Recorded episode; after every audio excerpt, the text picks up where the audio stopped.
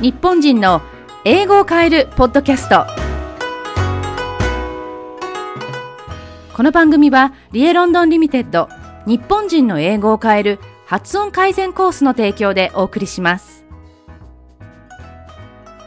皆さんこんにちは。会議通訳者発音改善コンサルタントの平松理恵です。今回から新しくお相手を務めていただくベラしおりさんです。よろしくお願いします。よろしくお願いします。では、軽く自己紹介をお願いします。はい。インバウンドビジネス、観光資源の翻訳やコンテンツ制作をしています。ベラしおりです。海外から帰ってきて3年ですが、日本での働き方や生き方に疑問を持ちました。納得できる働き方を模索しながら、今は地方から情報発信をしています。よろしくお願いします。はい。しおりさんには、レギュラーのお相手の一人として番組のお手伝いをしてもらいます。しおりさんは18歳から26歳までの8年間、カナダの高校からカレッジへ進学、そして現地での就職経験があり、現在は日本に帰国されて、九州を訪れる海外からの観光客向けコンテンツ作成に携わっておられます。はい。では、リエさん、今日のテーマは何でしょうか？はい。今日のテーマは、日本で外資系企業で働く場合です。なるほど。と私は、とちょっとの間ではあるんですけど、日本で外資系企業で働いたことがあります。はいはい。リエさんも、あのー日本にいらっしゃった時は外資系企業で働かれていたということなんですけれども、詳しく教えていただけますか？はい。あのーそうですね。私は、イギリスに12年前に移り住むまでの間、その前、7、8年ですかね。えっと、アイルランドに修士で留学をして、日本に帰ってから、あの、まともに、えーフルタイムで働いた期間っていうのは、ほとんど外資系で、その後、イギリスに来たんですね。なので、ちょうど、あの、留学からイギリスに来るまでの間は、外資系、少しあの、内資も入ってるんですけど、ほぼ外資でしたね。はい。しおりさんも外資だったんですね。そうですね。本当に少しの間なんですけど、はい。そう海外っていうか、カナダでしたよね。カナダから、えっと、日本に帰られて、それで、あの、外資系に縁があったっていうのは、どういう流れだったんですか？まあ、えっと、日本に帰ってね、などこかで働かなきゃっていうふうに思っていた時うんうんうん。に、あと、やっぱりちょっと内資で働くのはちょっと自分には合わないかなと思って、うん、海外が長いからっていうことですよね。そうですね。うんなので、それで外資を選びました。なるほど。でも、しおりさんの場合は、そもそもその社会人経験っていうのが、カナダでスタートしてるわけですよね。そうですね。はい。だかうら、もう、ん。就活とかもしたことがないです。日本ではっていうことですよね。はい。カナダで就活をしてたってことですもんね。それで向こうで働いてたわけですよね。そうですね。でもカナダには、なんか日本みたいな就活っていうものもないので、ああ、そっか。日本だとこう、一定の時期に集中的に学生が、あの、同じ、同じような格好をしてって言ったら怒られちゃうかもしれないですけど、もうわかりますもんね。リクルートスーツとかって。そうですね。それがないので、はい。確かに、そういう感じではないですよね。私うんもイギリスで様子を見ていても、そんなことはないですね。集団で、みんなが、はい、ある時期になると、同じ、お同じと言ったら怒られるんだろうけれど、あの、リクルートスーツを着てどこかに行くっていう感じではないですよね。うちの息子もイギリスで勤めてますけども、そういう感じじゃなかったですよ。ですよね。はい。インターンでそのまま、その会社に働く人とかいましたね。うんうんなるほどね。割とこう、しおりさんもそういう意味では、なんていうのかな。あの、スムーズというか、そういうこう流れがあって、割とこう、自然に就職した感じなんですか？向こうにいたときは。そうですね。なんか就職しなきゃっていうふうに思って就職はしてないですね。このがこれからもう学生生活が終わって就職ですみたいな感じの、そういう感覚はなかったです。私にもなかったし、周りの人にも感覚がなかっったです。もうすでにそれが日本の社会にとっては新しい感覚だと思いますね。ああ、そうですね。んじゃあね、そこから帰ってきたわけじゃないですか。3年前っていうことですよね。はいで、割とこうカナダが長くて、思春期の頃から、それで帰ってきました。働かなきゃっていうんで、あの、まあ、外資系でしたよね。外資系に勤めた時に、どうでした、うん、雰囲気とか海外で働いてた時と割と似ていたのか、やっぱり全然違ったのか、逆に、え？みたいな、こう、カルチャーショックっていうかありました？やっぱり、そこの会社は、良かったのは、なんかその本社がある国のような感じではできているって言ったらいいんですかね？とは思うんですけど、やっぱり多分本社とか、例えばカナダにもその会社はあるんですけど、カナダのその会社とか、その本、その本国のその会社とかともし比べ、私はいた、そこで働いたことがないのでわからないんですけど、本国はね、本国には行ってないけれどっていうことですよね。もし同じ会社で同じことを同じような感じになるのかって言われると、もしかしたらもうもう少し日本式なのかもしれないですね。なるほど。外資系っていう感じしました？なんか。うん、そこが実は私日本で帰って初めてそうですよねそのまあ内視との比較はできないですよね。そうですね。でも、なんか思っていたよりすごく、まあ、働きやすかったなとは思います。なるほどね。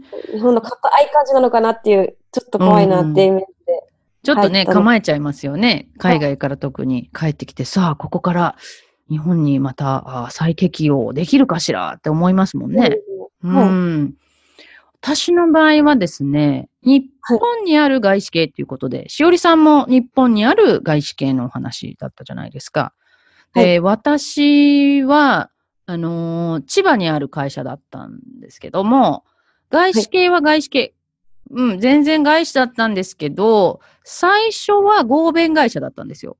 同じ会社ですよ。同じ会社の、あの、株式の、その、比率が、保有株のお割合が変わっていったので、あの、そういうところでちょっと呼び方が変わったりはしてるんですけれども、なので、力関係も、日本の内資と、その、本国の、あの、力と、両方あったんですよ、最初は。でうん、そうなんです。外資の方が少しだけ多かったのかな。保有率が。うんうん。っていう感じなので、結局あの、キャスティングボートってよく言いますけど、ね、あのー決定権っていうのは、本国側、外資の方にあって、でも日本側の、なんていうのかな、あの、カルチャーっていう、企業カルチャーみたいなのもああ、なるほど。た状態だったんですね、最初は。で、そこからどんどん外資の方が増えていって、で、どうなるかっていうと、あの、重要な部署とか、ほとんどの部署の重要ポストっていうのが外国人にななるんですよ、そうすると。ああ、はい。ええで、その下で働いているのが現地の人ということで、うんうん日本人になるんですけど、そういう時に、やっぱりその、英語が話せる人とか、あの、うん私の場合は英語圏の会社だったので、英語が話せる、かつ、海外経験もあって、その感覚的にある程度、その外国人のね、ディレクターとか、そういう人たちの言わんとするところが、なんとなくこう分かってくれるみたいな人がもてや、もてはやされて、うん。結構こう、ずーっとないしとか、日本からほとんど出たことがない、海外旅行以外では出たことがないような人たちっていうのが、どうしてもちょっとこう、コミュニケーションしづらくしてるような雰囲気っていうのがありましたよね。なんかわかります。その感覚は。はい。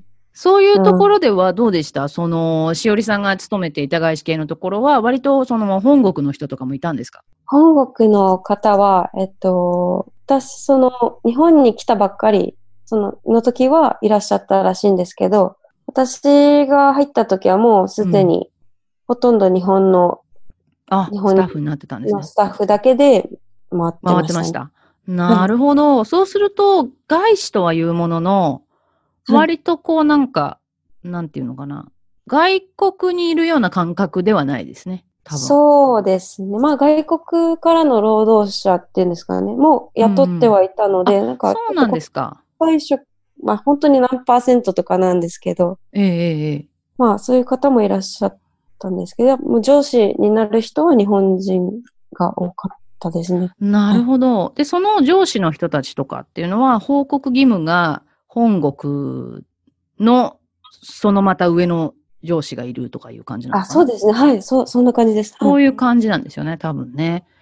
あのーうん、私がいた外資系なんかでも、本国とかから外国人がもう飛ばされてくるわけですよ。ああ、うん、それで、うマネジメントするんですけど、やっぱりこう、はい日本語わからないし、日本の文化とか、そんな方が。小習慣とかもわからないですからね。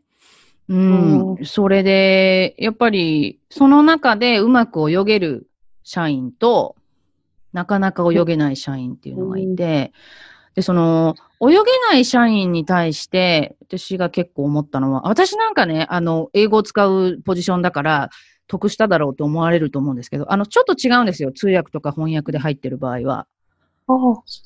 ええあの、それぞれの話し合いとか、ミーティングとかの場で、あの、中立性を保とうとしてましたし、で、私はあの自分のファンクションとしてそこに、あの、ファンクションっていうのは、あの、役職とかで関わって、そのミーティングに参加してるわけではないから、まあ、もう本当に通訳として入られてたなんですね。はい。なんだけれども、インハウスっていう立場。うんだったので、できるだけそういうところに、この、ミーティングの時間以外に出入りをしないようにしてたんですね。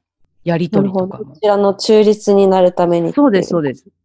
その中で行われた話し合いの内容とかも当然漏らさないように。す。うんうん、聞いてくる人はあんまりいなかったですけど、でもなんとなく中には、あの、ちょっとこう、興味があって探りを入れてくる人とかもうんたまーにね、いますから、えもう絶対喋らないで、あの、話題を変えるっていう風にしてましたから、できるだけそういった意味でも健全な距離感を保つようにはしてたので、そういう意味では、その、社内なんだけれども、ちょっとこう、なんだろうな、関係的には隔離されたような部分に自分を位置づけていましたね。私以外にもちょっと、あの、同じ部署の通訳翻訳のスタッフもいましたけど、はいから全然別に他の部署の人とかと仲良くなってご飯食べに行ったりとか飲みに行ったりとかしてますよ。してますけど、もうそういうその業務の中でのお話っていうのはそこではしない。ええまあ感じでしたねそうですよね。はい。え全然仲良くてあのバーベキューやりに行ったりとかしましたけどね。はい。うんそんな風だった中で見ていて、うーんと、自分がこう通訳とかに入らせていただいたあのミーティングとかいろいろ見ていく中で、前者のね、いろんな部署の人のいろんな立場の人と、その外国人のなんちゃらオフィサーというような人たちですよ。はい。チーフエグゼクティブオフィサーだったことか、チーフオペレーションオフィサーとか、そういうような、うん。あの役職についている役員さんとかですけど、そういう人とのそのミーティングの中で、ああ、これが分かっていたらすごくこの人たち全然人生違うというか、その会社の中でももっとやりやすかっただろうなって思うことはあったので、ちょっとそのお話をしたいなと。はい、ぜひ、それは何ですか？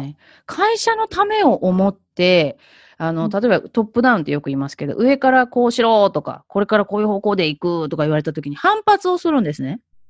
結構下の人が。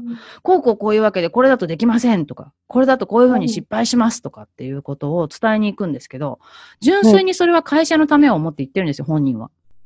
なんですけど、いきなりそのメッセージだけを伝えに行くと、自分に盾ついてると思っちゃうんですね。ああ、そううんで何でも否定的でできないできないっていうことを言ってくるっていうふうに捉えてしまうんですよ。日本語って結構否定的な言語。否定的っていうのはその文体が否定的なんです。こうじゃないとできないとか。うそれってネガティブなあの文ですよね。アファーマティブじゃないですよね。肯定文じゃないので、こうならできるって言えばいいのになと思って。だから、これは、うん、き難しくて会社の方ではすごくダメージが来ると思うけど、こうだったらできます。なんなら、このこうだったらできますよを先に言ってから、で、あなたが提案しているこちらの方だと、こういうふうでダメージになる可能性がありますよ、とかって言えばいいんですよ。持ってき方の問題で、一緒じゃんって思うかもしれない。全然違うんですよね、これが。まるって違うので、こうだったらできますよ。こういうふうに会社は行くよとか、こう思ってる、こういう提案です、皆さんよろしくとかって、上が言ってきたときに、あのーちょっとなって思った場合には、言いに行くときに、あの、こういう風だったらできますよ。こっちの方がいいですよ。なぜならば、あの、今、あの、提案されている内容は、こうこうこういう風で、こういうリスクがあるから、とかっていうと説得力があるんですよ。うん。なんだけど、こうするとこういう風でうまくいきません。こうこうこうだとこういうダメージがあります。だけを言っちゃうと、そこに、じゃあどうしろっていうのっていう代わりの案が入ってないんですね。なるほど。うん。そうすると、どういうメッセージが伝わるかというと、嫌がってるっていうことだけが伝わっちゃうんですよ。じ違うのに。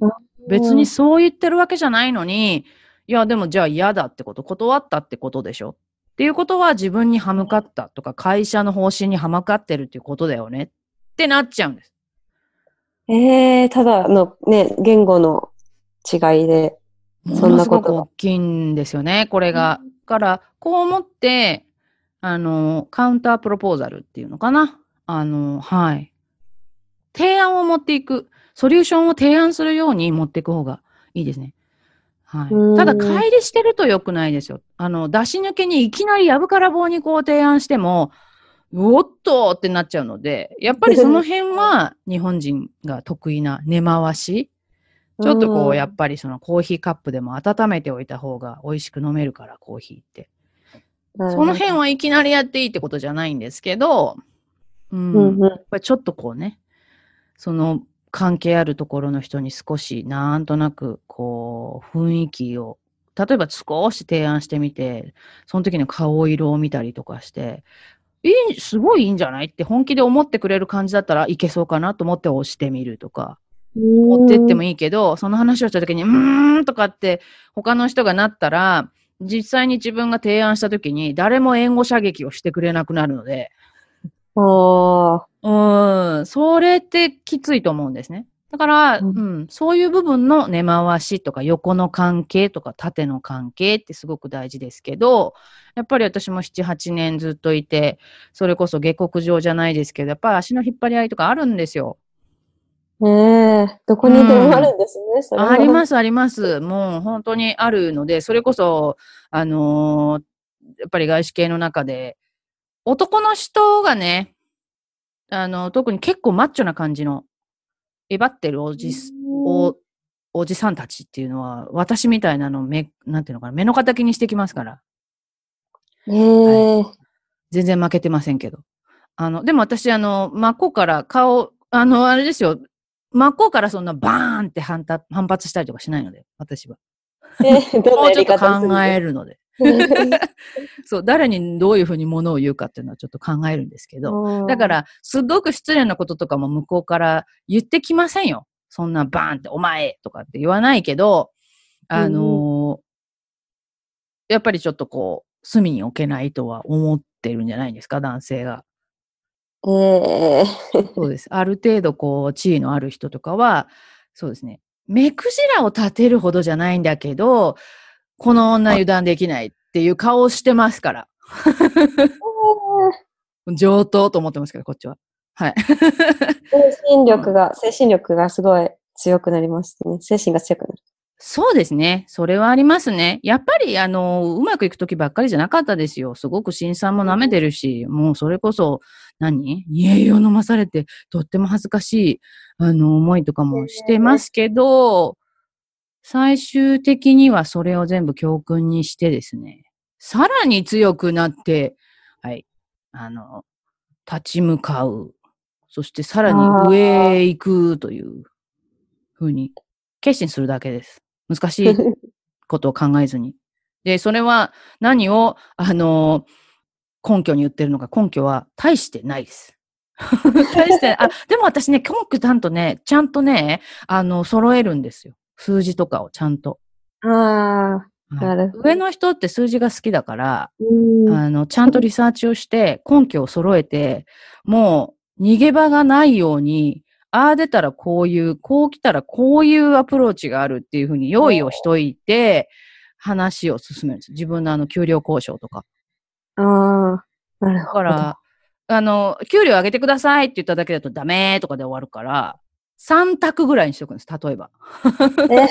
うん。そんなそこまで？そうです、そうです。そういう意味ですよ。あの、いくつかシナリオを作るって言ったのは。うんうんそうするとどれかには落ち着きますよ、大体ね。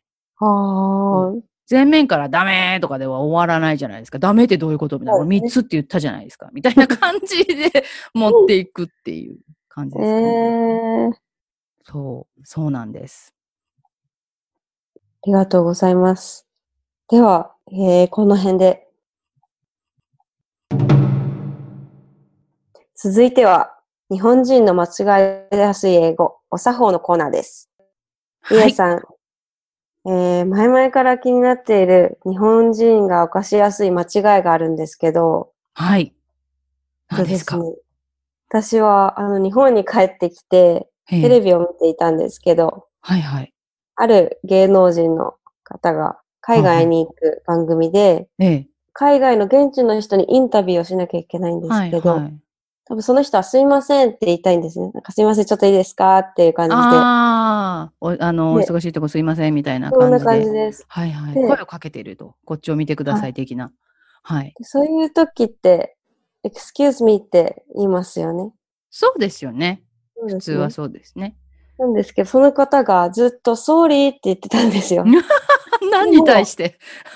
あの、私は、あの、わかります。あの、すみませんって直訳すると sorry なんですよね。だから、それで sorry って言っちゃってるのかなと思ったのは分かったんですけど、ずっと sorry でやってて、で、なんか、その人だけなのかなって思ったら、ええ次、なんかほ、また違う日にテレビ見て同じような番組見てたら、その、他の芸能人の方も同じミスをされてたんですね。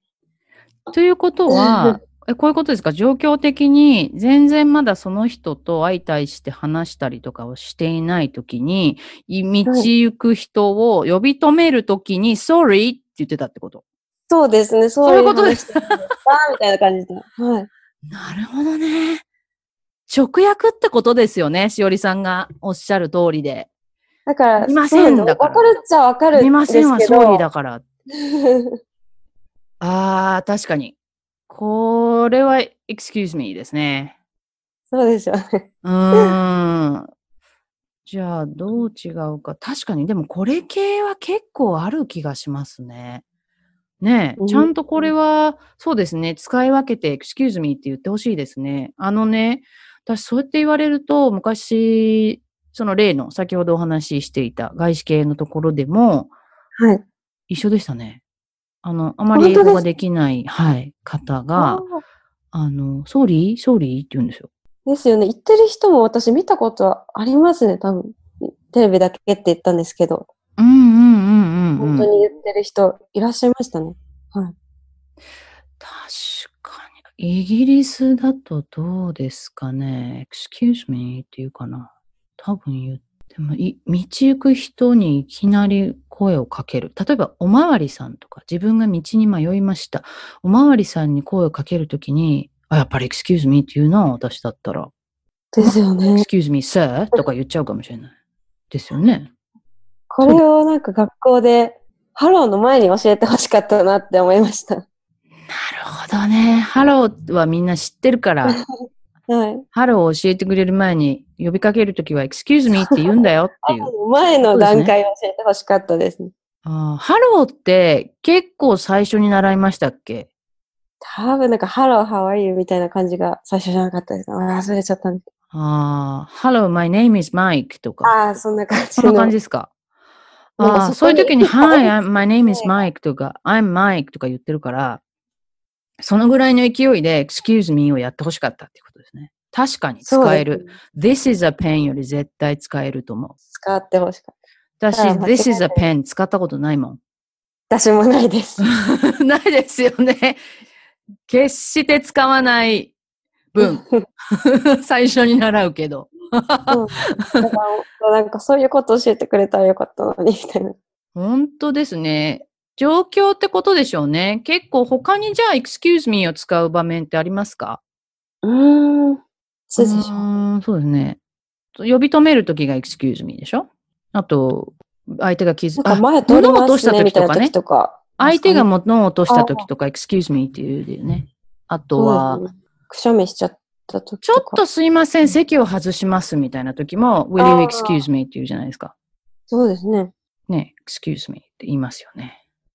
だから割と使える、すごい使える、すごくだ、すごく使えるフレーズだと思う、思うんですけれど、ソーリーと混同されているっていうことですね。はい。すいませんなんですけどね、訳すると。うん、あの、やっぱり、言語って英語と日本語のコンビネーションに限らないんですけど、やっぱりこう、1対1では、あの、相当しないんですよね。そうですね。はい。じゃあ、りえさん、今回も本当にありがとうございました。とても勉強になりました。はい、私も、とっても、あの、新鮮なお話が聞けてよかったです。はい、楽しかったです。ありがとうございます。今回は日本で外資系企業で働く場合について、そして日本人の間違いやすい英語、excuse me と言うべき時にすみませんを直訳して sorry と言ってしまう間違いについてご紹介しました。発音改善オンラインコースはウェブサイト rie.london リエ .london のトップページよりご購入お申し込みいただけます。ただいま体験セミナーの参加者を募集しています。たくさんのお申し込みをお待ちしております。それでは、See you next week! See you next week!